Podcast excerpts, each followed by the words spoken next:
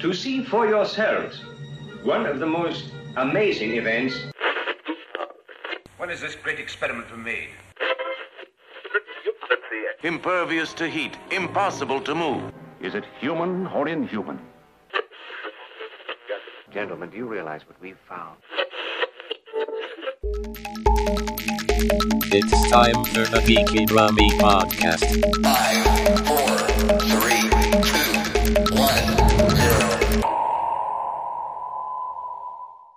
Hello and welcome to our review of the year. So, a little bit different from normal. We're going to be each picking a film and TV series that we think was rather good in 2018.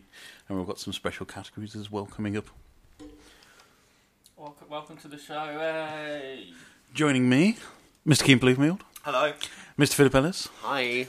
Mr. Lee Price, Hello. Mr. Guy Halford, Mr. Graham Woods, Good evening. and Mr. Callan Danes. Hi. So, shall we kick things off? Films first? Let's do it. Keith, what was your runner up and film of the year?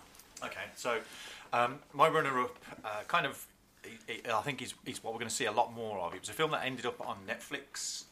Uh, didn't really get a theatrical release uh, in the UK, but I've picked the Coen Brothers' The Ballad of Buster Scruggs as my runner-up film, um, which I've seen very recently, but hugely enjoyed. It was uh, a great kind of movie that I really liked. But I'm picking for my number one film of the year, avoiding any of the kind of obvious choices. I've gone for uh, Mr. Tom Cruise in Mission Impossible Fallout. Ooh. Um, just because that's been a, a good series, you know, it's been going for quite a, a while now. It's had various directors. This is the first time they've had a returning director with Christopher McQuarrie. And is it going to be a trilogy of films as well as? Well, it, it's a trilogy in terms of the film that started with um, Brad Bird. So it was um, Ghost Protocol, Rogue Nation, and then Fallout. So Fallout kind of finishes up the, the cycle that they've got into. Uh, but I just enjoyed it because it was just pure um, action adventure in the tradition of good action films. A lot of uh, physical effects. Um, you know, reasonably good cast, although Ving Rhames doesn't get to do as much as he should in the movie. Um, That's just a paycheck from now. He just turns up, does 10 minutes, and goes home. Yeah, he just One- gets to keep the hat. Um, but I thought it was a well constructed, good spy film. You know, considering over the past however many years I've been very disappointed with the likes of James Bond or um, Malcolm Bourne, whatever his name is. He forgets, so, so do I. Um, I just like, you know, it's a good, good proper spy kind of action adventure movie that um, is is great. And the guy that did the music, who's a, a guy from Scotland, um, really kind of used all of the kind of cues from the TV series and all that in there. So I thought it was a very good kind of two hours of entertainment in the cinema, kind of you know big special effects, A list star, um, good stuff. So I was thoroughly uh, thrilled by that. I mean, we did our little homage a few months ago. We did. We did. Oh yeah. Our little Mission Impossible thing. Yes. The, the legendary toilet fight. we weren't fighting toilets, we were fighting each other in a toilet. Thank you for clarifying. I just I thought I should. They came to life, Phil. It was a worrying time. That sounds like the worst Doctor Who story. Attack of the fighting toilets. Isn't toilets. that just ripped straight from Captain Underpants? Well, Are, we- I- we're- oh, we're- oh, oh, References. are you, are you excited for a potential seventh instalment where Tom Cruise has basically said he's taken it to the next level? I can't imagine how they can take it to the. Didn't he retire level. like four films ago? And that was the whole point. He wasn't an active field agent four films ago. He was trading. Yeah, well, that's any spy who's in any movie. They've handed in their badge and their gun, and that's they get brought out of retirement. But it's quite good because you, you do uh, halfway through the movie, you do see the point where he broke his ankle when he was diving across roofs. Yeah, London. that was yeah, the I take they used, Which is, wasn't um, it? Yeah, which is kind of like you can see it and you're just like, ow. Um, uh, that that was pretty pretty grim. But the stuff with the helicopters and all the rest of it, and you know, um, considering he hasn't been put to much use in the DC universe, it was quite good to see uh, Superman actually kind of Yeah. doing something a little bit more interesting. I think he was a solid addition to the cast. Yeah, you know, and they forgot about Jeremy Renner. Uh, Yeah. So that was it. But you know, you've got Alec Baldwin in there as well. So it, it, was, it was just it was just fun. It was entertainment, which is what I want from cinema sometimes. Is just to be entertained for a couple of hours. What is it with large franchises forgetting Jeremy Renner? What's the man done? I thought he was okay. I think he's just that small. They like just put him in the wardrobe and the it's, like, it's like Marvel forgot Jeremy Renner. I know, but it was a better film for it. Was, Re- was, Perhaps. Re- was Renner's big film of the year Tag, which I enjoyed, but like it was a great film. But is that was that his big film of the year Tag? I think it was. Yeah. I, I think I must have missed that one completely. Yeah, I, don't know. I, John- I, I John blinked Hamm's and I in it missed as well, it. isn't Love a bit of ham. Yeah. Good old John Hamm. A ham sandwich. Yes, please. You can split it. Phil, what was your runner-up and film of the year? So the film I just want to give a mention to, it's not particularly geeky, but it's a movie that everyone who saw it loved it. Crazy Rich Asians. Great Um, film. Great, great movie. Just a really fun rom com. Um, Michelle Yeoh doing what she does best, which is just steal every scene she's in. um, and then my favourite film of the year, uh, and I had to actually Google this, like, did it come out this year? Because it's been a long one. Um, February is Black Panther. Yeah, you forget that it came out this year. I mean, we've had Infinity War since then, which I'm sure we'll talk about at some point on the show. But yeah, so Black Panther, it's probably one of my favourite Marvel films because it's sort of, bar a couple of scenes, it lifts it entirely out of that ongoing Marvel continuity and it just tells a brilliant self contained story, which we have not had in a very long time in that universe.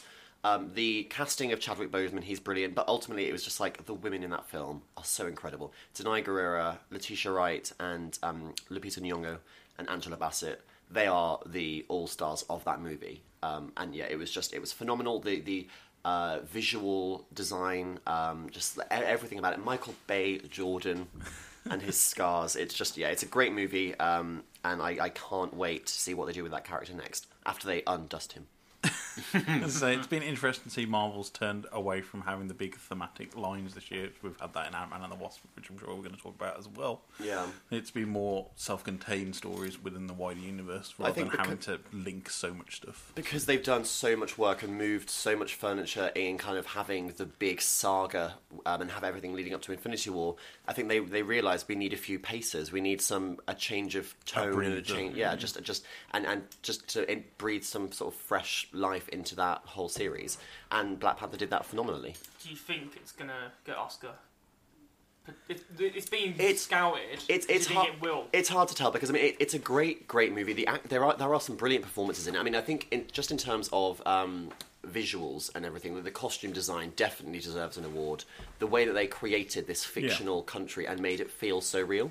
So maybe I mean it's a, it's a genre film and they sort of tend to get overlooked. Um, I'd like to see it in the best picture category though. I, I mean, think we'd like to see. I think it's earned its place there, hasn't it? I, I, I, I think it has. I mean, um, Ryan Coogler is, uh, and he's a respected director, and I think that might sort of stand, like, sort of do it some favors. The fact that it's um, a really respectable cast, a really respected director.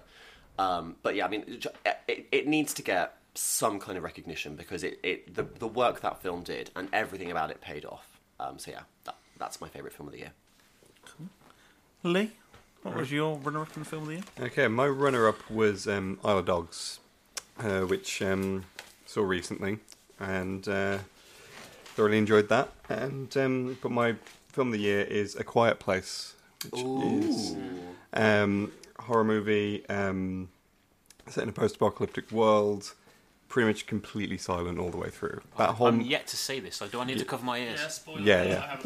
I haven't- um, I'll try and avoid too many spoilers, but um, it is. I, I do feel so sorry for John Krasinski because he's still Jim from The Office. Yes, yeah. regardless of whatever Yeah. is going Oh to yeah, be. but, but he's fine now. Yeah, but that movie is basically just all sound design. It is just so much of it is just quiet, like deathly quiet, just because of the the nature of what the film is and what the story is. And when sound does come in, it means something, and it it makes you just sit up. And that movie is just tense the whole way through as a result of it.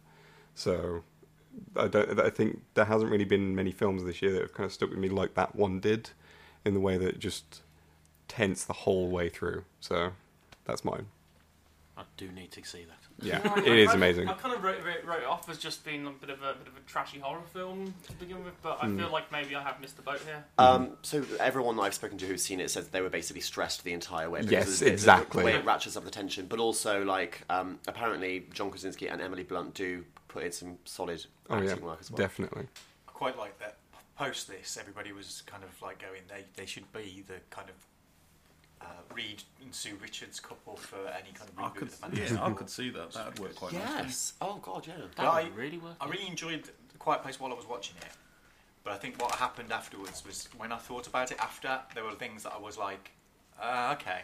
So I think I think don't um, don't try to unravel it too much or p- apply Just leave too it much as it is. kind of Yeah. logic and kind of what would you do in that situation. It I is think that just kind it of is just a it really bit. good experience of Yeah. a film. Yeah. I think I wish I'd seen it in a cinema because I saw it on Mhm. Blu-ray a bit later in the year, and I think it would have been as a, as a crowd, everybody together, being Mhm. silent and having Yeah. to kind of listen to it properly. I think would have definitely amped up that tension. I feel like it's a sleeper hit of the year as well. Like it's the one that Mhm. kind of just did really well, Mm. but still a bit under the radar. Yeah, Has yeah. Come up on people. I think it's a bit more like Get Out was in Mm. terms of Yeah. that kind Yeah. of. Um, Yeah. It kind of people didn't really. Not a it up. massive budget, but Yeah. doing well with it. Callum, what was can't your wait for this. I've seen it. Okay, so my, my runner up is Black Panther for all the reasons that you mentioned. Yeah. Um, and my movie of the year, I don't know why you're smirking about it, it's not that funny a pig, is Incredibles 2. You're, you're wrong. It's a good movie. it's not a good movie. It's no, but genuinely, like I think this is the best. Bar Terminator 2. This was the best thing my parents took me to see over the summer. no, but it's the best sequel that wasn't required, but that delivered. I, I think Finding Dory is the best sequel that wasn't what required. was that sentence? this was the best sequel that wasn't required. Yeah, that's great. it's an unnecessary sequel, but it was a good sequel, oh. and I think it stands in testament, at least equal to the first one. I think this Wow. is the signs that P- Pixar are running out of creativity a little bit. Again, it's another one I'm yet to see. See, I, And probably won't. I, I'd argue It's, that it's going to be Christmas TV fodder for years to Yeah. come. I mean, I'm not going to trash on it, Callum, because we all know my opinion. I, I saw it as a secret screen and I hated it. But what, why did you like it? Because I just couldn't get on with it. because I, f- I think that it builds on the story that they tried to tell with the first one, um, with regards to social commentary, but that it's been adapted in a way that is more suited to the modern world around us.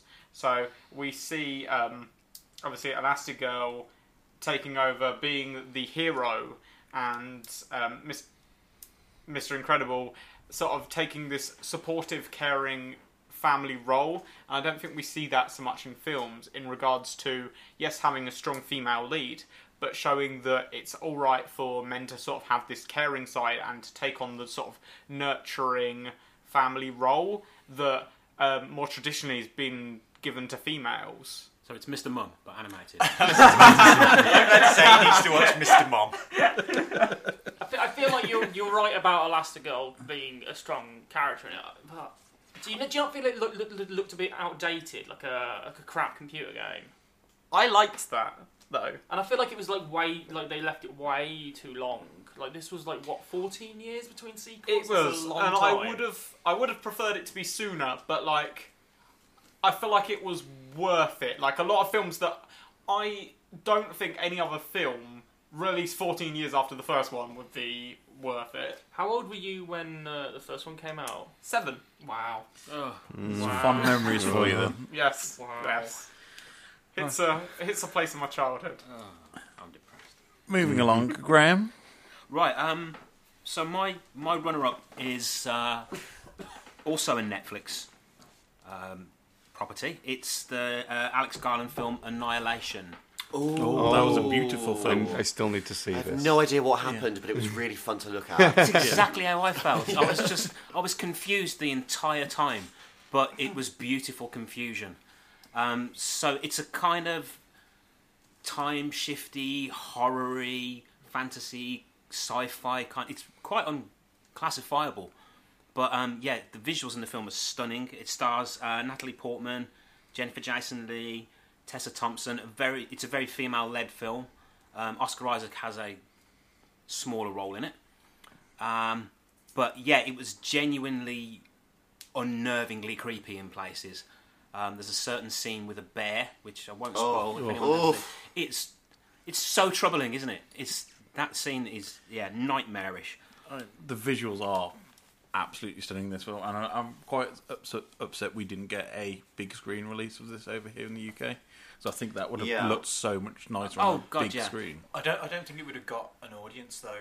It, it's, it's a hard sell to to a UK audience. I think. I think that the fact that multiplexes are, have got so many other properties in. I think I- Yeah. Annihilation would have just got completely lost. in Yeah, that. you can't pigeonhole it. It's difficult to market, isn't Yeah. it? Yeah. Um, but it's really worth the effort. It really is. Um, and what is your main pick of the year? My main pick is uh, Halloween. Hey, I Yeah. almost, I almost um, put that on my list as well. Because it's quite interesting because we were talking to Ray Santiago back at MCM and he wasn't a fan of this. Wow. No, Yeah. well, well, I'm I'm not the biggest horror person. Hmm. Um, I tend not to go and see horror movies, and I certainly don't see them at the cinema. But this one, I made a point of going to see because I think the marketing and the trailers around it, um, they really made it look like it was going to be worth watching. I mean, talk about you know Incredibles two coming out 14 years later. This is 30 years Exactly. since the first one. I mean, Yeah. obviously there's been a lot of sequels which they essentially retconned in one line of dialogue, which I, I love the audacity of them just saying none of that was real. It was beautiful. was it such a bold move? Um, but Jamie, yeah, yeah I, Jamie Lee Curtis, so so good. Yeah. Um, Judy uh, Greer Judy Greer, as well. so, so so good. And yeah, it was just like it was everything I wanted. I, I I jump very easily, so I love slasher films. I'm not a huge fan of like Paranormal Activity and all those, but a good slasher is what I love. And I grew up watching Halloween and Scream and and, and, and all those sort of you know homages to basically the John Carpenter classic. And yeah, I I loved it. I, yeah, I think it, it was shot beautifully. Um, uh, really well made, great performances throughout. Again, another film led by a strong female cast.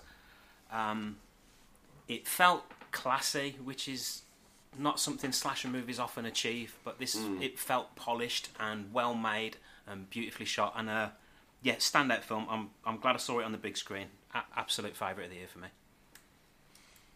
Guy, you're up. See, uh, it's the indie pick time. This is uh, the classic two indie films. Uh, runner up was uh, Gaspar Noé's Climax. Uh, that was a hell of a hell of a trip to watch. I felt like I was on drugs watching it. Um, it's nice to see him doing something which isn't so extreme for once, which you can actually go and bear without, you know, thinking. Something terrible doesn't happen to Monica Bellucci. Yeah, I mean, something does, terrible does happen, in it, but it wasn't as extreme as It's- like. but someone's it wasn't face to being Monica smashed. Bellucci this was time. Yeah. yeah. So um, yeah, Climax is brilliant when it, it's out Blu-ray early next year. It's worth a watch. It's it's, it's mental. Uh, but for film of the year for me it was the, probably the most vile and disgusting film of the year, which is Phantom Thread. Um, Daniel Day Lewis's last film, and Paul Thomas Anderson, another film by him who I love. But this film is it's just despicable. It's disgusting in every single way, and that's what I loved about it. It left me with a, a horrible, icky taste in my mouth, and that's what I loved about it. And I watched it again recently. I still felt the same, and I was waiting for my partner Laura to watch it and feel the same horrible feeling I did. So it presents itself as this lush, romantic story. It's set in the world of dressmaking. It's in the fifties. It looks beautiful. So you get drawn into this sort of like almost beautiful period piece of a world. But what you're actually watching is two extremely vile, repulsive, toxic characters who will do no, who they're just obsessed with each other and will just do nothing but continually hurt each other, mm. be extraordinarily disgusting in their actions, just to just to get what they need from each other. There's, there's no love in what they have. It's just it's just a disgusting, toxic. It's a d- hate- hateful film, isn't it? Yeah, it's code. They're, they're dependent on each other, and I feel like you gradually, the the woman in the film, she's maybe not necessarily. You don't see that side to her at first, but then as the film progresses, the just the two sides of these people when they're together is just it's disgusting. I just felt wrong at the end of the film. I felt like I'd watched something sordid and horrible, but it's not. People, I think people presented it as being like a Fifty Shades of Grey type. Oh, it's all like you know Fifty Shades of Grey. Kinky, period. basically. No, No, yeah, it's- but it's like no, it's just, it's just nasty. Way better observed than that. Yeah. And it's one of those few films where there is not a single likable, likable character on No. screen at any point. There is no sympathy for anybody. You're not rooting for anybody in that film. You just you are like you say you are watching a group of people just ruin each other. It's, it is yeah, it's stunning. It, it is stunning film. I think like for Daniel, Lew- Daniel Lewis's best, it's not his best work, but I think it's a good film to go out on. Paul Thomas Anderson, I think, is a genius. Keith, I know you're not a bigger fan like I am, but I think like he continues to make a different type of film every time. They're always I mean, my biggest problem is, is is exactly what Graham was saying. I find it difficult to, to connect to a, to films where I just do not have any empathy for any of the characters on on, on screen. It's why, I mean, this is in a sense this is an exploitation flick in the tradition of kind of you know Last House on the Left and that kind of stuff. It is kind of it's a very provoking type of movie, but just because I've just got no sympathy for anybody, it's like I just I don't. Why? Why? I just find no emotional connection. I need something to connect me to those characters. Mm. Otherwise, it just becomes. I become very cold towards it, and it's like, why? I just. I mean, I can understand that. It's very, it's very alienating. Yeah. Because you get bought, you get bought in as an illusion you're watching a love story, but you're not. Yeah. Um, but no, I thought it was a fantastic piece of work. Yeah, the, the marketing for that was incredibly misleading because I haven't seen it, but I was led to believe that it basically is um, a sort of. I watched the trailer and I was like, oh, this is clearly about a guy who's a bit of a creep, but it's it, it looks like it's sort of basically like an epic sort of you know like the story of their relationship, but it, it, in a very kind of fancy way. No, it's just disgusting. Well, I mean, I, I feel like you and I go for, to the cinema for a very different experience. All the films you like, you're like, yeah, I left feeling really uncomfortable and unhappy, and that was great. And I'm like, I just want to be entertained. I like the best description I read of it was that um, somebody described the characters in it as basically being Daniel Day Lewis as Alan Partridge, uh, Krieps as Alan Partridge's uh, girlfriend. I forget her name.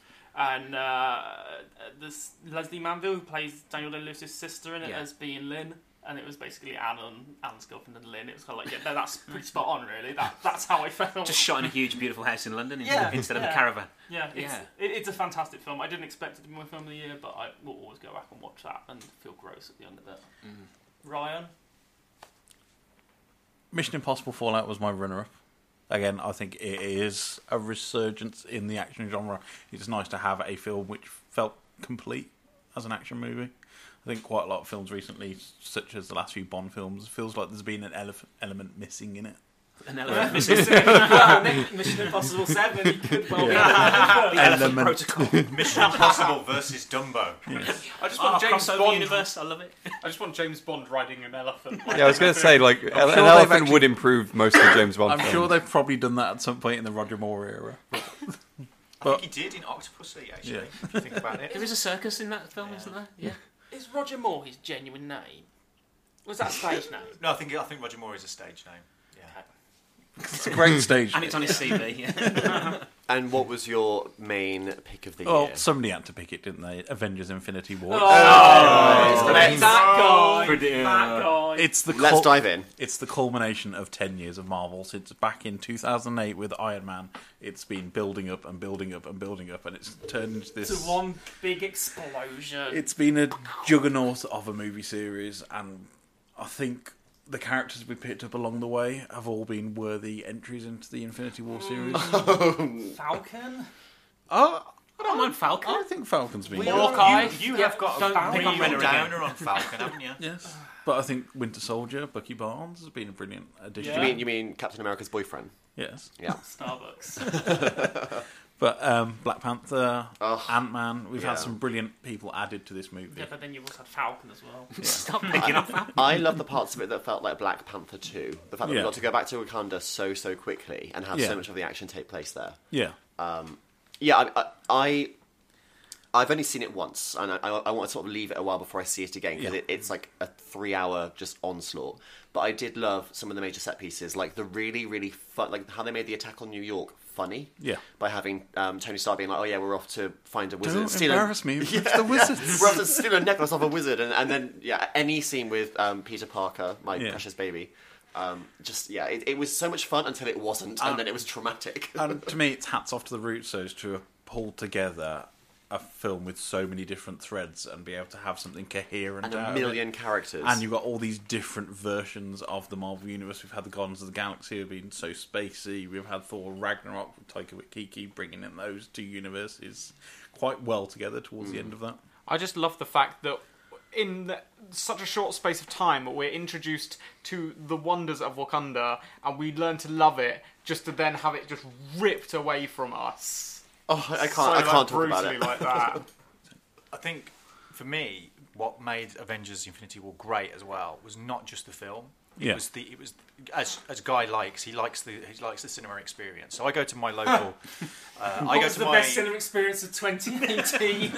I go to my local independent cinema, which has still got the awning out the front. Yeah. And we went to see uh, Infinity Infinity War on the opening night, and it's the first time in about 30 years that there was a queue around the block. And everybody in that audience was super excited to be seeing this film when it opened. and it was that that buzz of Yeah. like, oh, it's, it's this is an event movie. We want to see it. And also as well the fact that I was in there with a crowd of people, and the fact that they've they've cast these characters so well. That I mean, the- I can't the- imagine the- somebody else the other than 50 Chris or Evans. 60 teenage Yeah. girls that were in there that were in absolute bits when Tom Holland Yeah. appears towards the end and and give delivers his immortal lines of Mr. "I don't want to go." Don't do it. I don't feel so good. No, I mean, people were in tears. I've not been in a cinema for a long time where people have reacted so emotionally to something. And, And the thing we forget is because we're a little bit, we're we're not, we're not teenagers. So you got to Hang think on a about minute. one of us. in one of us room is. no, we've got to remember that some people have had this growing up for 10 years. They've been like ages 8, 9 when they probably went to see Iron Man. Yeah, it's like the they've Harry had- Potter journey for some Yeah, people, it's, isn't it it? is like the modern version of the Harry Potter journey or the Star Wars journey s- or those kind of things where we seem to forget Yeah. uh, it a little bit because we've got more of a. We've got We're more knowledge. jaded and old, aren't we? It's, Yeah. Yeah, it's, it's been a part of their lives for so long, and these characters mean so much to them. Yeah. I'm going to throw some negativity here, though. Like I, I really enjoyed it. Don't get me wrong. It was, but at the same time, I felt it was too. It was like, it was like too quick, chucking everything at you. But, But I, I, I, I agree. I there was no real actual character development at No. all in this movie because everyone had about two lines of dialogue each because there wasn't time for I anything. would else. have more time. I would have liked just a few more scenes where the characters actually got to interact. Characters who were meeting each other for the first time, like when um, Yeah. when Drax calls him the what is like it's like a pirate and an angel had a baby or something Yeah. like that. Just like so a bit more humour and also just like a bit more of like where there's scenes where it's like it's safe to breathe. But Nobody had character development. Um, Thanos, his daughters. Yeah. Okay, that's about it. But But again, That wasn't that wasn't really character development though. It was telegraphed from the very beginning that he was going to do what he did. There was, there was never any doubt. they tried to make it like, oh, he's actually a big softie. It's like, mm, no, he's not. No, but- She's his daughter because he murdered her entire family. he, he has a point, and that's what some people get from oh it. hell yeah, he has. Oh my god! Like course th- this is point. like, it, I feel like it's trendy now to be like, oh yeah, the villain was actually right, and it's like, um, oh oh, so oh, okay, what genocide? What? Okay, No, Like, I'm what? not saying the method that he has, but he has. It's a giant, Yeah. big purple man with a scrotum on his chin. I'm not taking it seriously. I don't want to have a philosophical discussion about whether Thanos was right. It was just a fun three hours. Well said. Does anybody feel though like th- there was no high, there's no high stakes really at the end of this? Because like the, minute it all happens, you're like, well, Yeah, well, this is the first six- first of two movies, Yeah. and also and, and also with the stinger at, at the post credit scene, you're like, right, well, this is all going to get undone. So it, it felt cheap because Yeah. it's like the Snapchat is just going to get completely undone. It's not like it's not like a, set, a finale of a TV series where you're like, I genuinely don't know what's going to happen next series. It Yeah. is like, well, you know what's going to happen. It's Well, like it's like how um, when Buffy died at the end of season five, Hmm. but you know it's been renewed for season six. Yeah. So it's like you see that grave that gravestone, but it doesn't mean anything. You got to remember this is the first half of what is re- actually a six-hour movie. Exactly, which is Um, why the ending feels like oh, it doesn't matter. But my, it doesn't know. I'm not saying it doesn't matter, but the way I enjoyed the film was, as I said, it's taking ten years worth of backstory and character development, and hats off to the Russos, they pulled it off quite well. I did think it was quite funny when people were like, "I went into that movie and I didn't know what was going on." It's like if you if you haven't been Yeah. watching all the other films, what, why are you taking up that valuable here? seat in the Yeah. cinema? You know, this isn't for you. But I think I couldn't have probably asked for a better version of what we actually got on screen. yeah, same. I agree. Yeah. I mean, I think we're just going to be sat here again this time next year, having the same discussion, aren't we? About Endgame, yeah. Yeah. Time to talk TV and streaming shows. We, we're an inclusive show. We, we treat Netflix and Amazon and their online se- series. It's inclusive into the TV room. What a what a what a 2019 phrase that is. Very magnanimous of you. So my runner-up is actually going to be Castlevania on Netflix, which again, very short series, brilliantly animated, brilliant voice work. Really recommend you to check it out. My TV show of the year is actually going to be Final Space, which again is another Netflix animated series, but it's it's more of an adultish tone to this. I wouldn't say it's an adult cartoon, but it's got more of an adultish tone. It's got, it's it's in the vein of like Rick and Morty style. It's not quite BoJack Horseman. No, it has some dark moments in it. It made me cry. Yeah. It, it's ju- it's just super good. It's just so good. It's so good. And it's a it's a really nice blend of comedy, drama, and as you said, the deep, dark, depressing moments that you have in it a little bit. I mean, who thought the story of a cat person and his son would be such a touching story? Did anyone else fancy the talking cat, or was that just me? Just like it was you. just you, Ava, Ava, Avocato had Yes. BDE. Well, I just think it was very, very well voice cast. I, th- there wasn't seemed to be a bad episode in the entire bunch. It was a nice short run series. And it was serialized, um, which was nice. I, I, I really enjoyed the story that they, they told. Um, yeah. I mean, I love the little vignettes at the start of each episode, which is basically the very last episode where you get just five or six seconds of what's coming up with no actual backstory of what's happened. yeah. But I, I, I really do appreciate it. I really do say to check that one out. Guy? Um, okay, so last year I had the Behemoth that was Twin Peaks, so like, there was no way anything was ever going to compare to Twin Peaks. I just need to stop you there because you've said it before, and I, I just need to see whether it's just me. Can you just say that word, that the word for the big thing that you're describing? Behemoth. Isn't isn't it behemoth? Yes. There's Behemoth as well, There's isn't there? Behemoth. Behemoth. I swear there's Behemoth as well. No, that- I- that's, say Behemoth. that's, that's a Michael Bay film that's just been released. That is a Callum thing to say. That is. Right, so I've just been compared to Callum, so my, Oh, year, my no. year has just hit an all-time Get back from that. Um, so last year, uh, this this series started last year, and I would have picked it as my series of the year had Twin Peaks. The behemoth of Twin Peaks hadn't been around, um, but I've, this year I've picked The Deuce, which moved into its second series. Moving past the Franco situation, he's in it. I'm aware of his misdeeds. He's a great character in the show, but the show itself is superb. I feel it's like the best representation of the 70s porn industry that's ever been put on, on screen. I know, obviously, Along with all you're the other familiar with. representations. Yeah. I mean, there's obviously there's obviously boogie nights, but I feel like this is more accurate of what was going on. Guys, like, I feel seen. It, it's it's a fantastic TV show. I love it, and a great grip by each week. There's no, it's not it's not cliffhanger television, but you just get sucked into this world. You get you, Phrasing. Yeah, you um. Is it your typical HBO show, basically? Yeah, I mean, if you've ever seen The Wire or anything David Simon's done, you know what it's like. It's a bit gritty. You know, people are in, in rubbish situations with their lives, so they've had to resort to with drugs, porn, crime, murder, We've all been drugs. You know, Yeah. you know, Why every weekend? it's you know, it's, it's you, you see those lifestyles, but the characters are likable. You know, you, you get these likable people crop out of these situations, and you just get drawn into the story. I mean, like even the pimps in it, yeah, they're nasty, horrible people. But they they are presented in a way that when you see a scene with them and they're all talking, you you just engaged with it. You're like really involved with what they're saying. But I just feel like because it's only going to be three series, so next year it's going to end, end in the 80s. It's moving through the decades. I'm just getting a good look at this time period, and I feel like this was like I think it was the 1977 the series that this is the this is the high point now of pornography being released in cinemas at the time. And it's, it's just done wow. I didn't know pornography had a high point.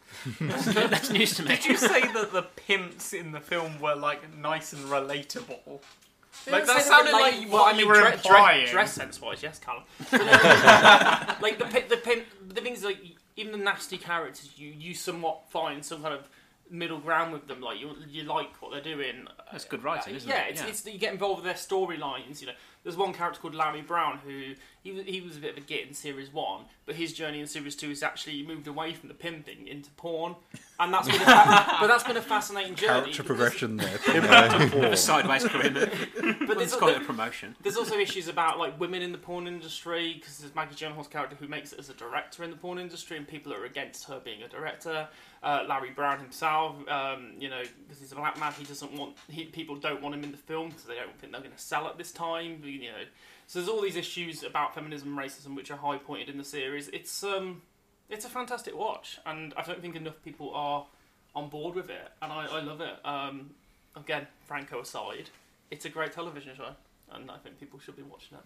Phil, you don't seem convinced because of the. No, no, no, this is just my listening face. I was thinking at this moment I mentioned Franco. Graham?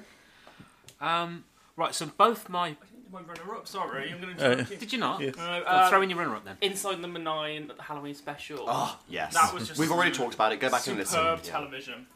Wonderful. Great. Uh, So yeah, my both my picks, my runner-up and winner, are both uh, season twos of shows. So my runner-up was the second season of Glow on Netflix.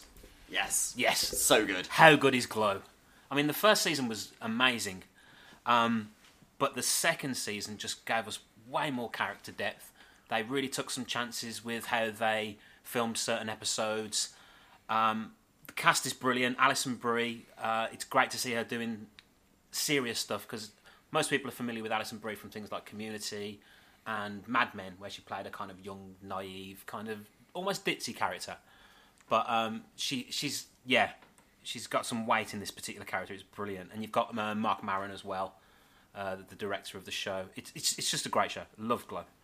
Um, so that was my runner-up. Uh, my my winner for the year was the second season of Atlanta. Um, Don't give me any spoilers. I haven't watched it yet. Oh right, okay. Uh, again, first season was very, very strong. Uh, it's Donald Glover's uh, vehicle uh, that he's well, he's going to be taking over the world. Quite soon. interesting you picked two community alumni in this. Actually, yeah, Oh, I, I just made that link. That's a good point. But um, yeah, Donald Glover is basically taking over the world. He's the, the man's a genius and can pretty much creatively do no wrong in my eyes. And the second season of Atlanta again just went deeper, took chances. Um, some of them are genuinely ups- upsetting and unsettling. There's an episode called Teddy Perkins. Oh, I've heard about that one. Oh, It's yeah, worryingly, worryingly bad. It's it's scary. Um, there is an episode called Barbershop, which is again brilliant. It just takes creative chances with the episodes, which I love. What I like about it as well is that even though it's uh, a Donald Glover vehicle, he, he doesn't. He's not front and center all the time. All of the other interesting characters that fill out that world get equal opportunity, and so Mr. Glover's hardly in it really for a lot of the time, and then Yeah. he makes kind of. It doesn't you feel like a vanity stuff. project at all. does No, it? it's it's a real good ensemble piece. It really is. After that, did, has anybody seen Sorry to Bother You, the film that's Not come out yet. recently? No. Oh, LaKeith, what's his Stanfield. name? He's in it. in Yes. This yeah. feels like an extended episode of Atlanta. I think if people like Atlanta, then that is a film to go and watch because it, 'Cause feel, it's- it feels oh, the um, that same vibe. Yeah, I think if you go to see Sorry to Bother You based on the marketing you've already seen, you will get a rug pull. Oh, Towards, yeah, towards yeah. the end of towards the I end. like of it. it. Because So we it's- talked about the trailer months ago, and it's taken Yeah. such a long Well, time it's, to it's get had a lot over of here. um, distribution problems outside of the US. Yeah. Uh, so we're only just getting it in, kind of in the next couple of uh, well, in uh, around about now we should be it should be on the cinemas, but um, it's definitely I worth think, going to see. I think all the cast of Atlanta are going to go on to massive things. I mean, you've got Oh, yeah. Brian Tyree Henry who's popped up in Widows, LaKeith Stanfield who's in Sorry to Bother You. You've got Zazie Beetz who's doing De- amazing Deadpool things. this year she did. Yeah, yeah. and as I say, Donald Glover's taken over the world, and more power to him. I th- I, it's amazing stuff. Can't wait to see what he does next. Callum? Um, well, I'm quite happy with mine because they've both been recommissioned for a second series, so fantastic next year as well. Um, my runner-up, um, we've gushed about this on the show before. Gushed. no, as in like of how great it was. Like, all right, What, children. what was your runner up, Callum? Killing Eve? Um, So good. So good. So so good, so so good. Um, and my first place was actually another BBC show, and that was Bodyguard. Um, Is that with him from Game of Thrones? That bloke off of Game of Thrones, yes. yes, it's the bloke off Game of Thrones. I can't even remember his name. That, that's the bloke off Richard Game Madden. of Yeah. Yes. He was one of the Stark kids. He was, Richard- he was the hottest Stark kid. Jon Snow's got nothing on him. Richard Madden. That's being, controversial. Is it Madden or Madden? Madden. Richard Madden being miserable for six hours, and it's fantastic. um, no, and it's fantastically well acted. Um, Richard's fantastic. Gina McKay, uh, McKee is fantastic, and Angie. I'm going to butcher her name. Angie Mahindra is Fantastic, by any chance. she is amazing. And She's amazing. the there is so many like twists and unexpected moments in the throughout the series.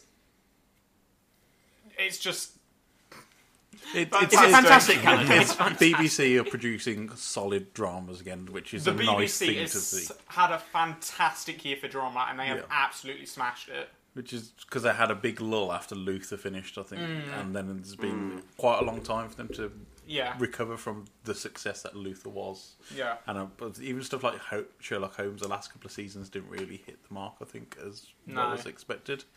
And it's also nice to see that we're getting Luther back as a New Year's special.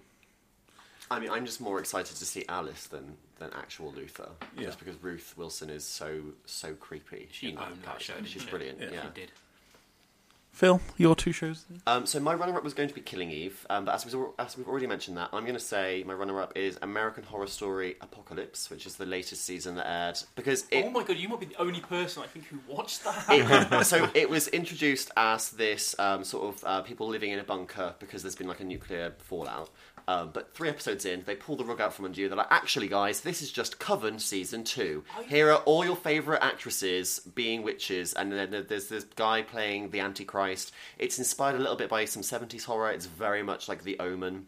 Is Sarah Paulson in it? Sarah by Paulson is playing like four different characters. Um, it, it, it's it was just good, silly fun. So that's my runner-up. I think that's Ryan Murphy's future That's vision is just yeah. Sarah Paulson playing every role in the series. I feel Basically, like yeah. I couldn't watch it. Like I watched the last couple of series of American Horror Story. I feel I couldn't watch that because I felt like it was basically just Ryan Murphy spaffing onto a canvas. He, to be it's, honest with it's, you. it's Ryan Murphy writing Ryan Murphy fan fiction. Right. um, and then my main favourite TV event of the year was the Sense8 feature length finale on Netflix. Um, I feel like I'm one of the few people that was made for because it just did. I think it had a, it had a loyal fan base, but it cost so much to make because it was filmed across I think every continent.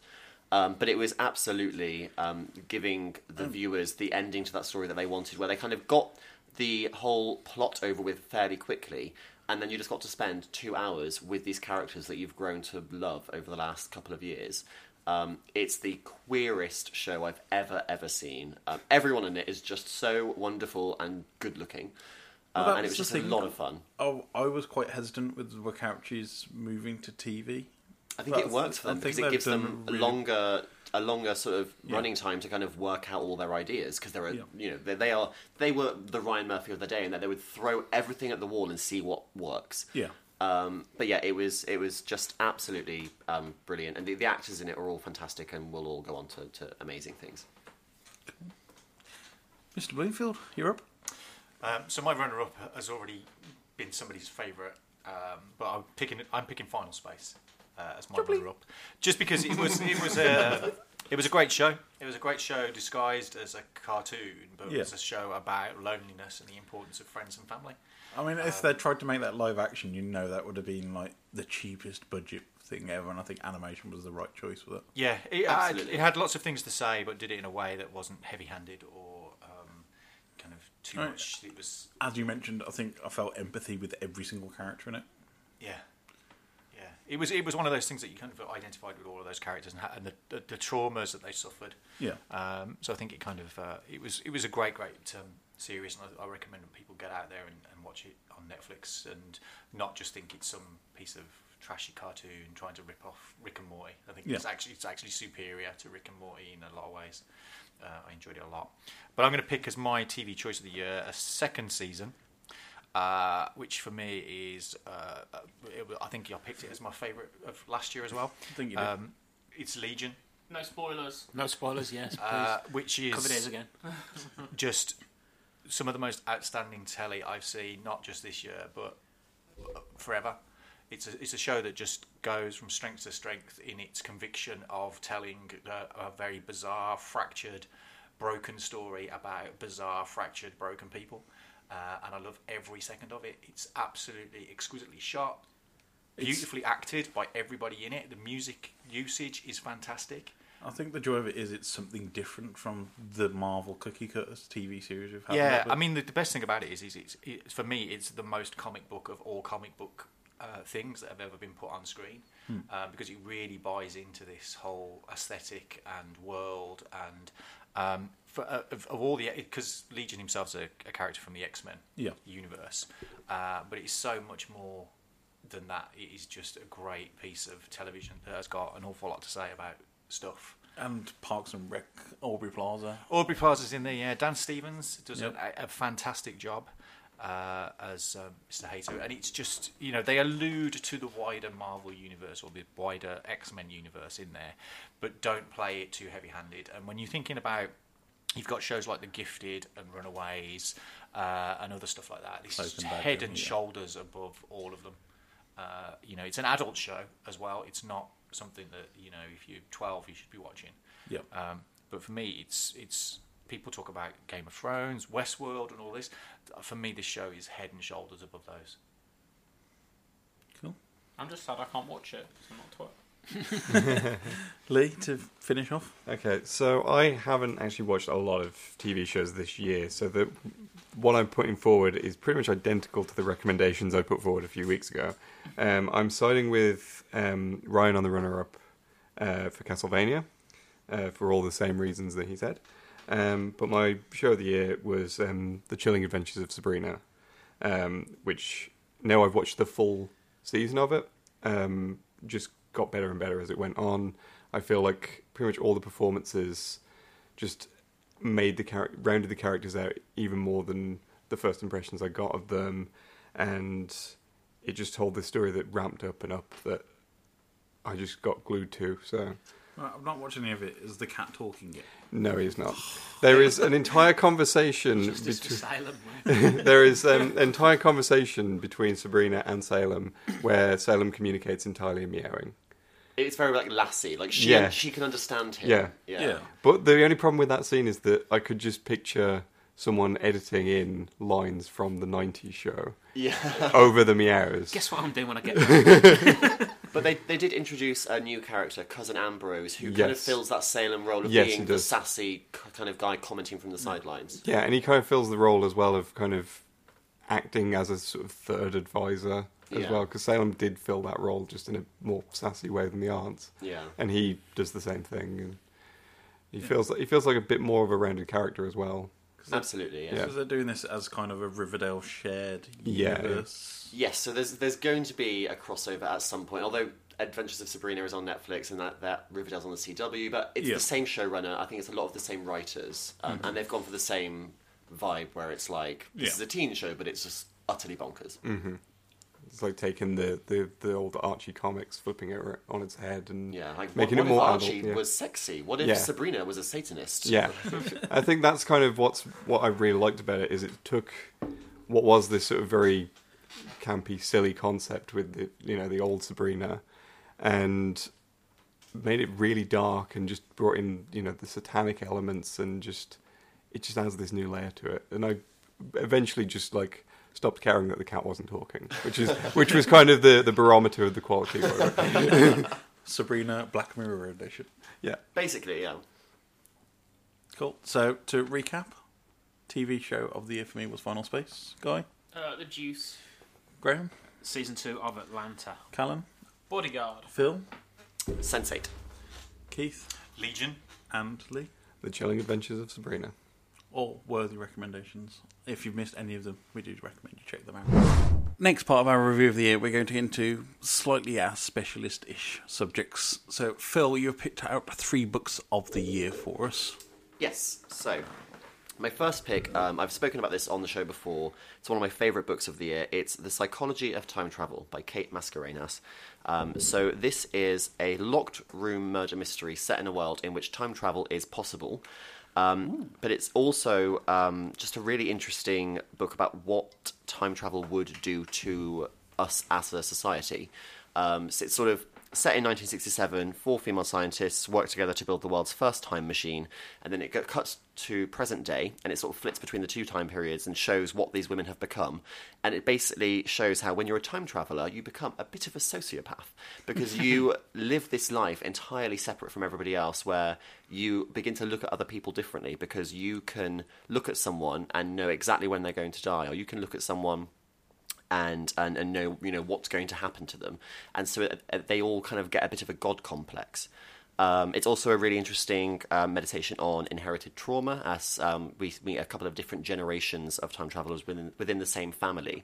It's a really well written, intricate book in which everything is connected, and I would really highly recommend it.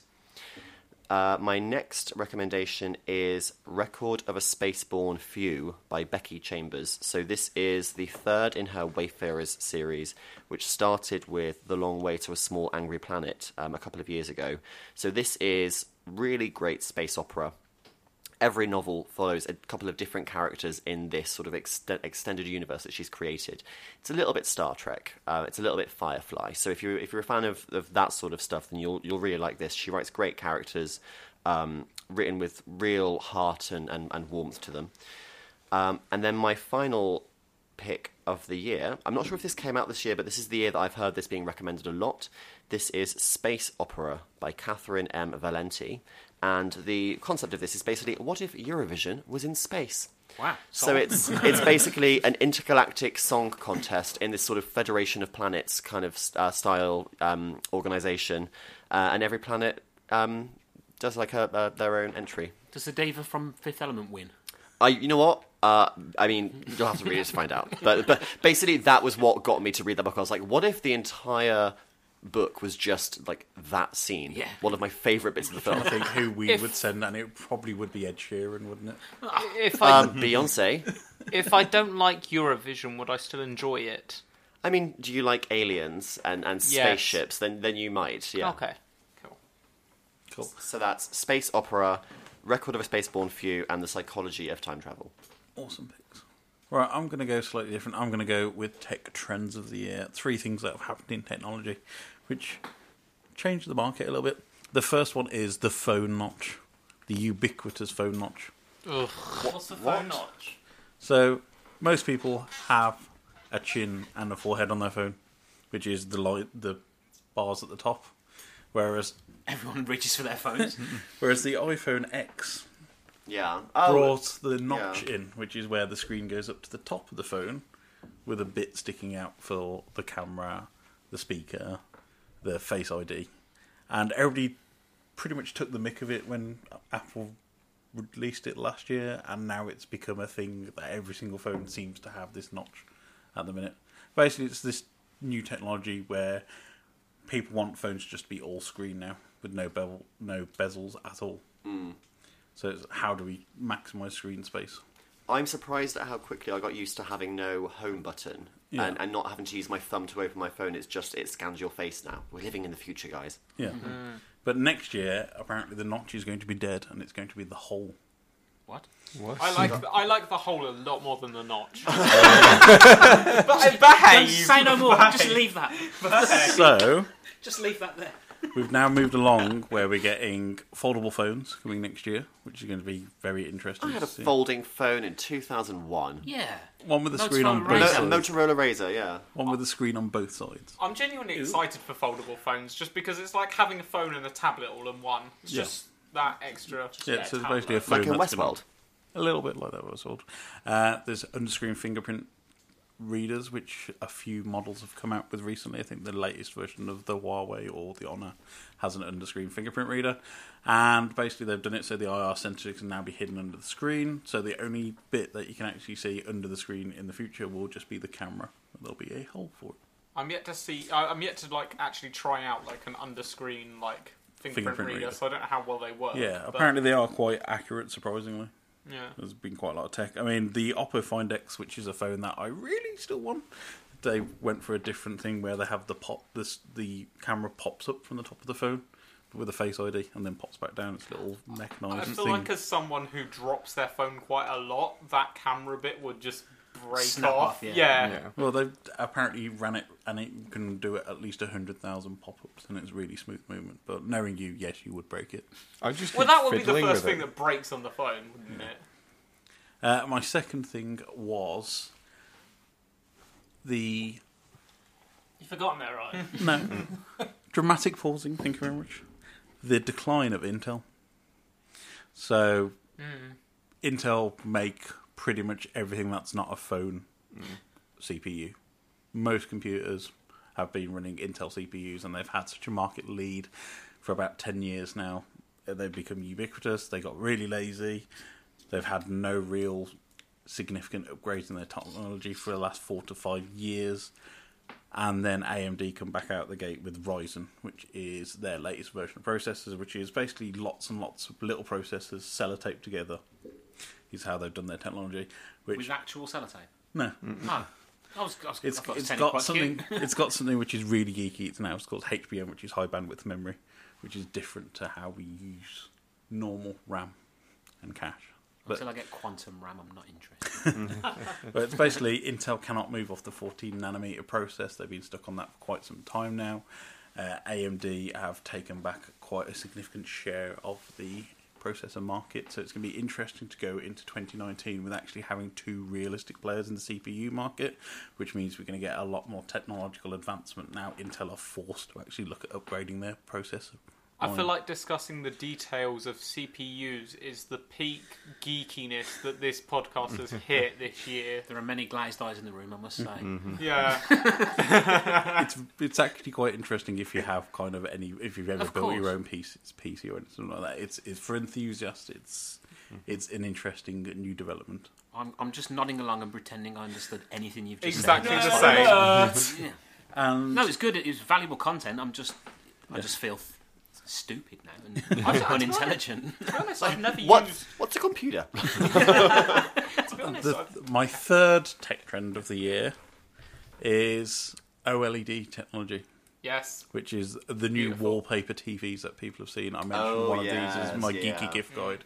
These are TVs which are under a centimetre thin, which mm. basically can just stick to a wall. Sony have already done one which is just all screen and there's no speakers on it, and it uses the glass as a speaker. It's really cool technology to see.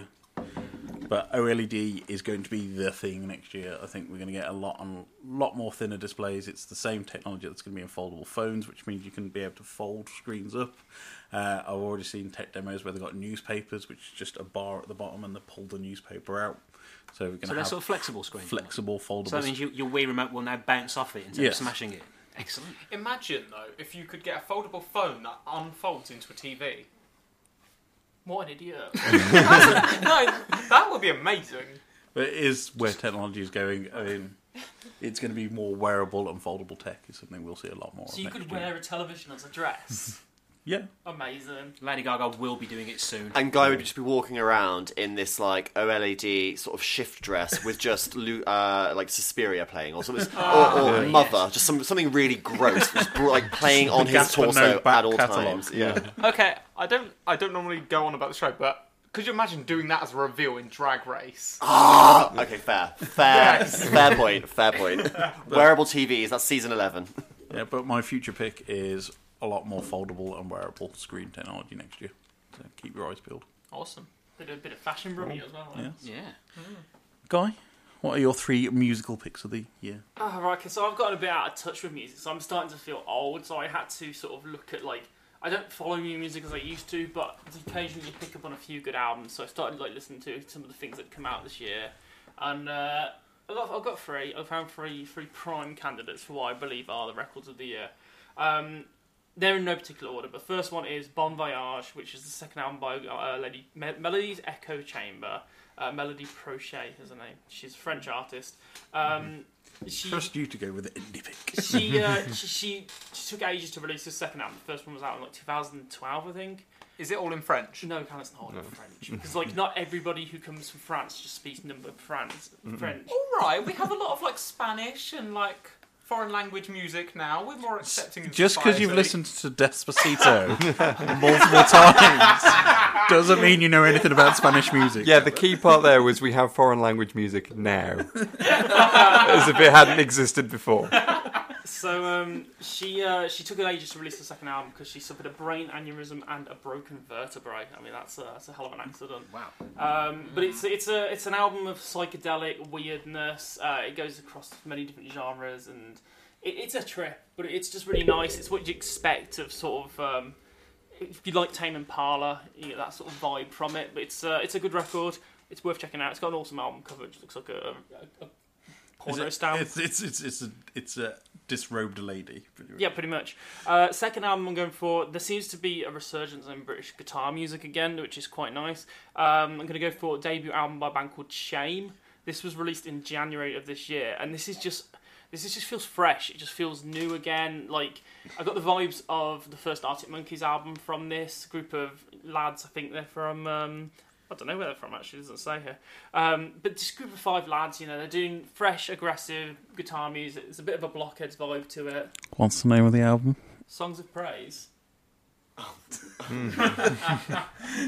it's a, it's a, and they're all holding pi- like baby pigs on the front cover, which is adorable. Show me.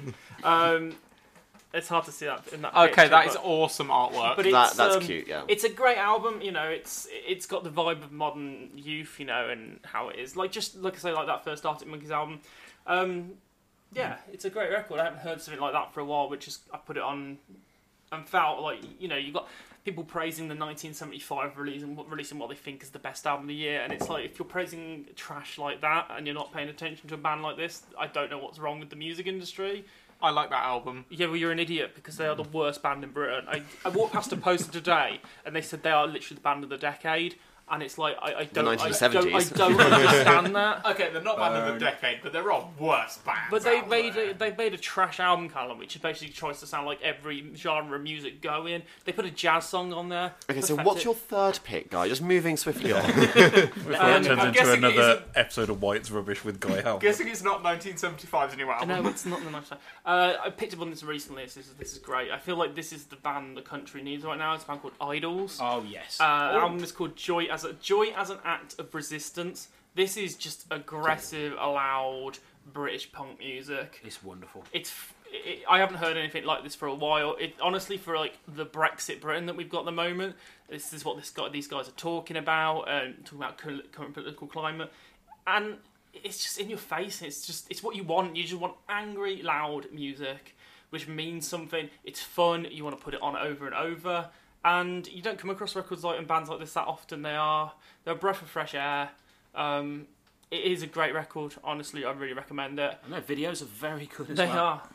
They are. Yeah. Um, yeah, I mean, like here, the it says the album's lyrics deal with toxic, toxic masculinity, love, self-love, Callan, immigration, Brexit, and class. So you know, it's it's good. It's a good record. Danny Um, Nedelko is one of my favourite songs on that album. That's that is a great song. record, Yeah. great track. But uh, yeah, go and listen to it. I mean, even if like maybe sort of punk, heavy punk music isn't your sort of thing, I think you'd like it. You you get something with it. Those are my three picks of the year. Cool. To recap, Phil, your three books of the year. Record of a Spaceborn Few, um, Space Opera, and The Psychology of Time Travel. My tech trends were the phone notch, the decline in Intel's market share, and flexible screens.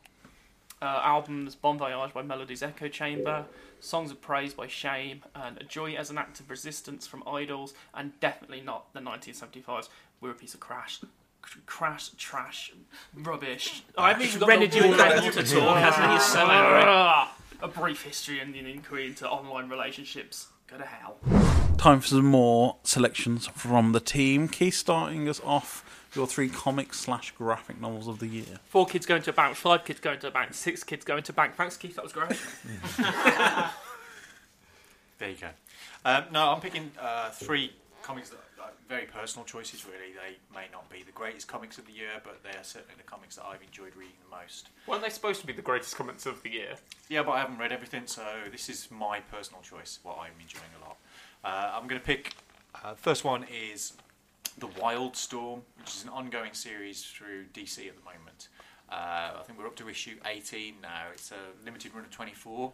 Uh, it comes from writer Warren Ellis, who people might know from things like Transmetropolitan, The Authority, and Planetary.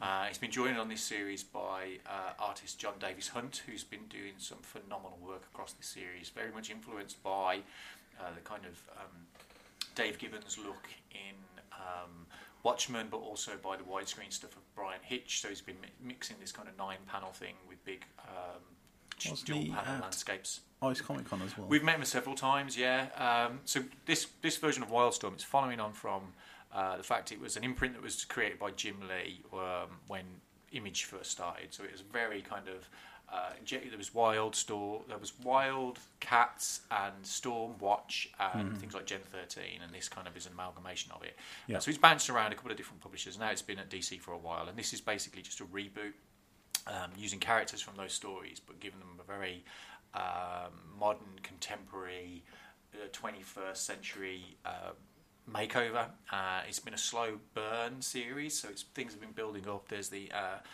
uh, been antagonism between the various sides, so it's kind of a sci-fi espionage thriller. Yeah. Um, but it's been a thoroughly enjoyable read. Each episode kind of want, makes you want to go and read the, the next in the series. Um, and it's been great. I've been really enjoying it. The art looks fantastic. The covers are great. Uh, and Warren Ellis is one of those writers that I just think uh, is is is great. He's, he's Yeah. done a lot of independent work. He's done work Needs for more major love from publishers. the bigger publishers. Yeah, he's doing he's done some great work. So uh, I'd highly recommend if you haven't already started that you get in uh, and start reading the Wildstorms. Highly recommended. Um, my next pick is a complete series that's been uh, collected now, so you can actually uh, pick it up from your local bookstore, Comic Emporium, uh, and it's Exit Stage Left: The Snagglepuss Chronicles. Uh, I've mentioned it in the past uh, when it was being released as singles.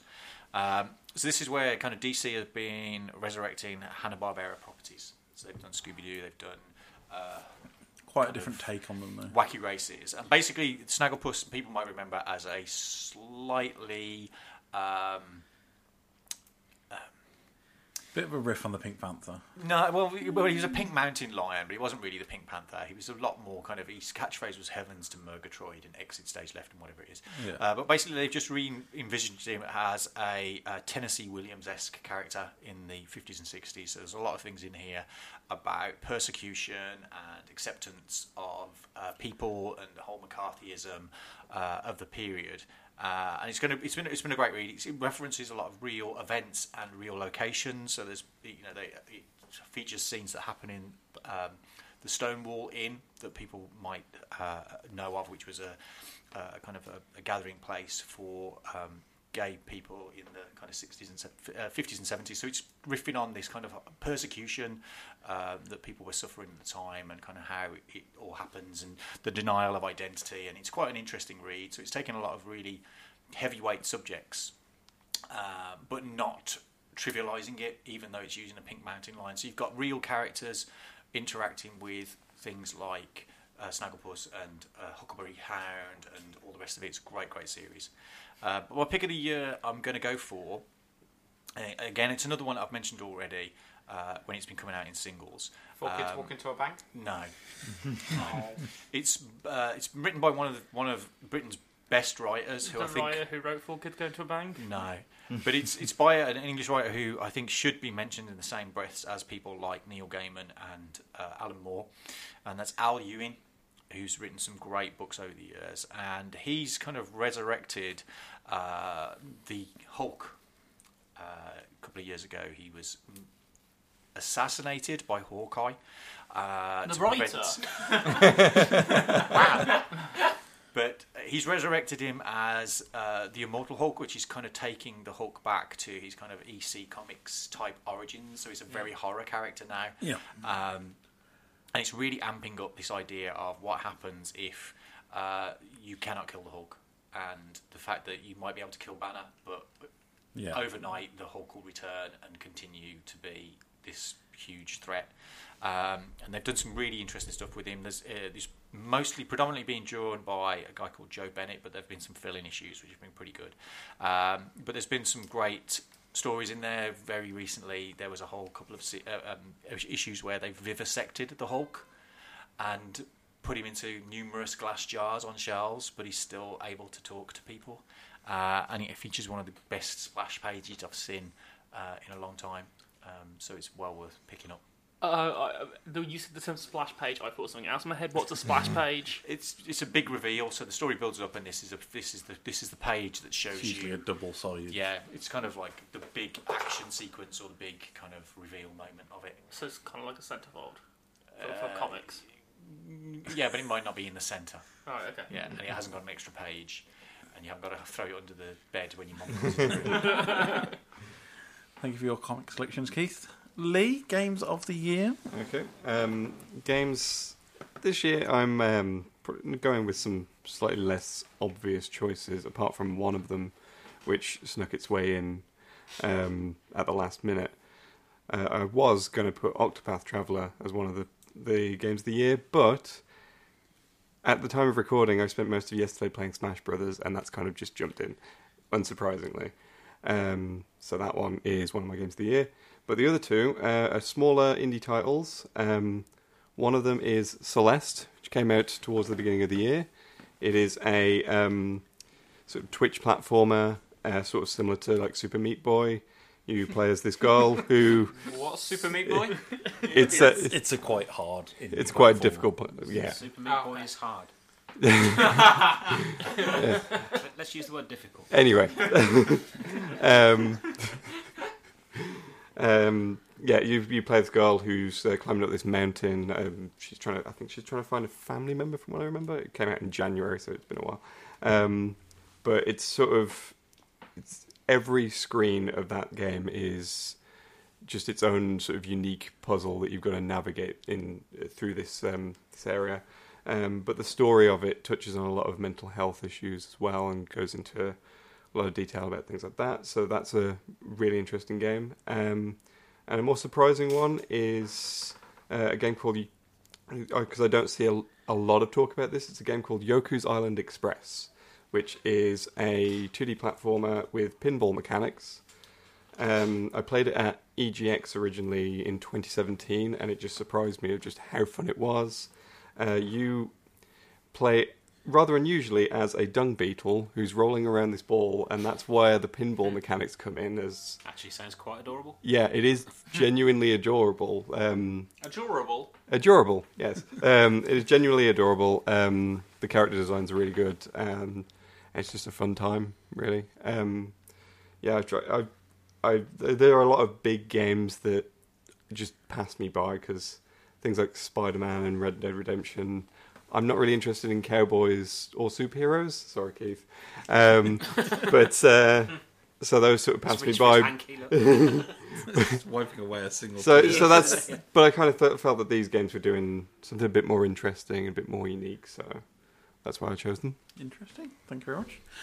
Graham, what were your three movie posters of the year? I gave you a really difficult I was going character. to say, yeah, let's address the fact that you gave me the task of describing posters in an audio medium. I mean, you are the visual guy. I am the You're- visual guy. That's true. You you have an eye for design, which is why I thought, and we've already gone through a raft of films. I thought We something have, a we've bit done a lot different. of stuff. But yeah, I mean, poster design's a difficult one these days because like people don't often design for billboards anymore. They design for screens or the sides of buses or Netflix thumbnails and things like that. But it hasn't stopped a few nice posters sort of slipping through. So I've picked the uh, poster for First Man, right? Which I'm going to show you. This is that design there, which is just Ryan Gosling's face, so it's already a winner.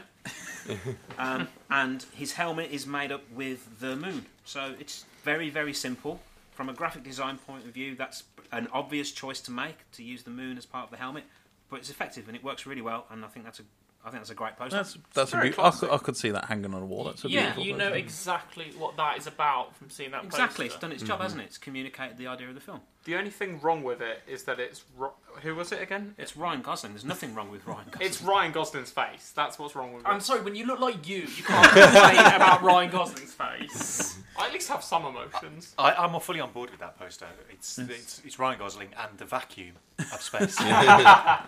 when did this turn into a Ryan Gosling pylon? Eight. He's a very talented young man. Leave him alone.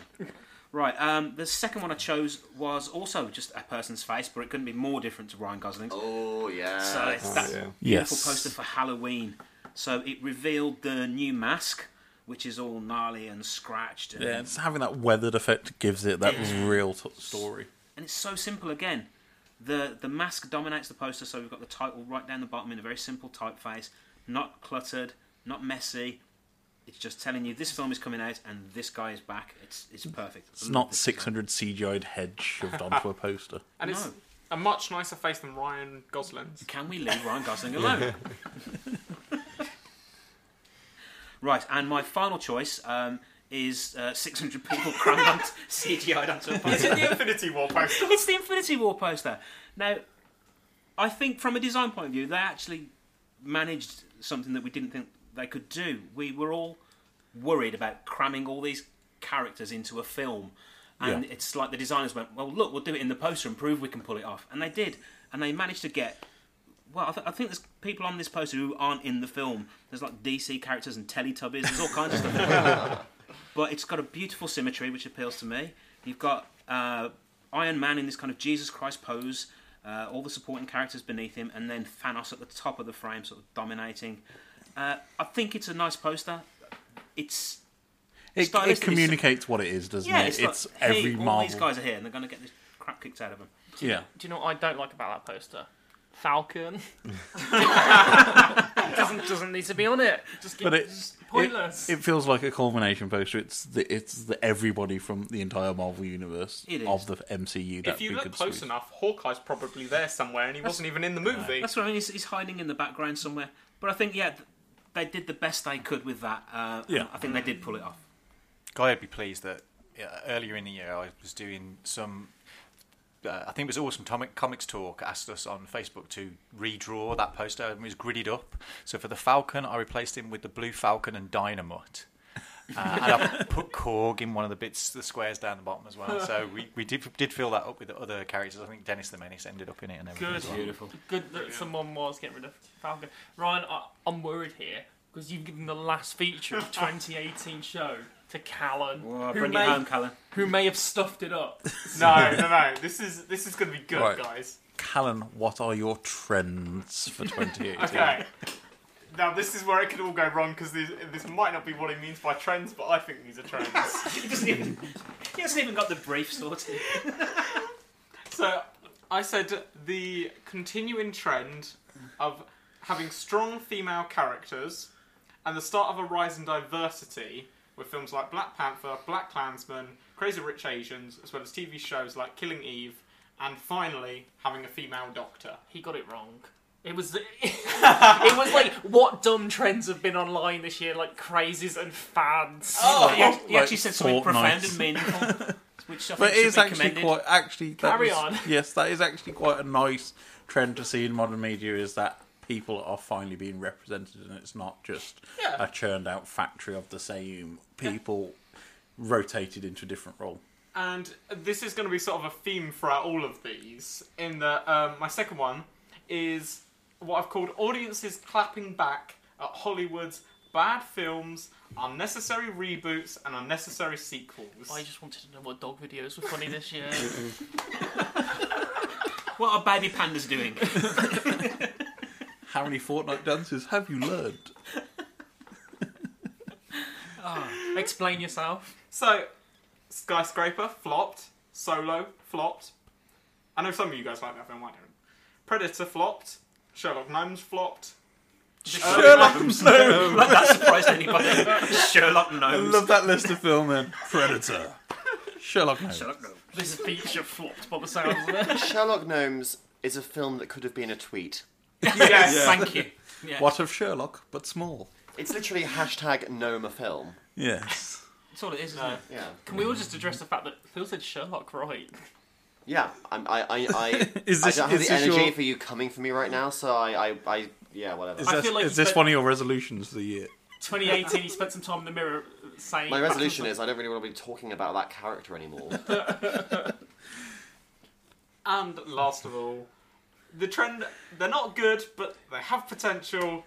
High budget Netflix films. So, Bright, I know it came out technically 2017, but. Has anybody actually watched that yet? Didn't it die on its backside? I that watched film? it. Mm-hmm. Yeah, but like, they're at least trying. Yeah. Like, as someone. Isn't this why Wiki Will Smith has now set up a YouTube channel? Yeah, Because Nobody else will employ him. as, as someone that doesn't have much time to go out to the cinema, it's sort sort of nice to be able to like that we're eventually going to get like these sort of middle of the not middle of the road, but you know what I mean of like not high high budget. Well, they'd but, like they did with the- Annihilation. Yeah, Yeah, I was going to say another you could have example. picked Annihilation, which would Tell me, Well, no, Callum. Cloverfield Paradox, but Tell me, Callum, what, what are you doing which is so keeping you so busy that you can't go out and spend time at the cinema?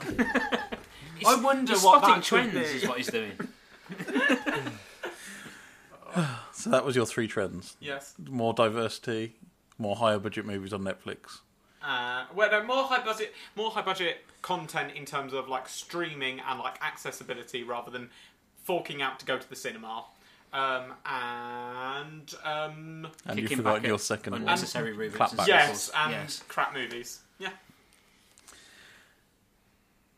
Thank you for joining us for Geeky Brummy in 2018. Phil, where can we find you online? You can find me on Twitter at Philip underscore Ellis. That's Philip with one L, Ellis with two. Keith, where can we find you online? That's at hardluck underscore hotel on Twitters without the underscore, uh, pretty much everywhere else. Lee, where can we find you? You can find me on Twitter at the Cheap Ferret. Still love that. Graham, where can we find you? Uh, on YouTube, uh, youtube.com slash Jaws19show, and also on Twitter at Jaws19, the number, show. Guy, Vinyl Guy H Instagram. Callum. You can find me on Twitter and Instagram at Barbardio. it never gets old. I'm jumping on. I'm jumping on it. Like you, were- someone was going to make the joke. Barbardio. Barbardio. You could always just change it. I could. He but I have did. That's put the in problem. effort. he changed it from Danes Radio, which pretty much described Callum Danes, he does radio, That was perfect. To Barbardio. which now sounds like a twee character from uh, Enid Blyton f- story. Barbardio was in his field munching his grass. and you can find me Uh, trying on TVs as dresses in the January sale.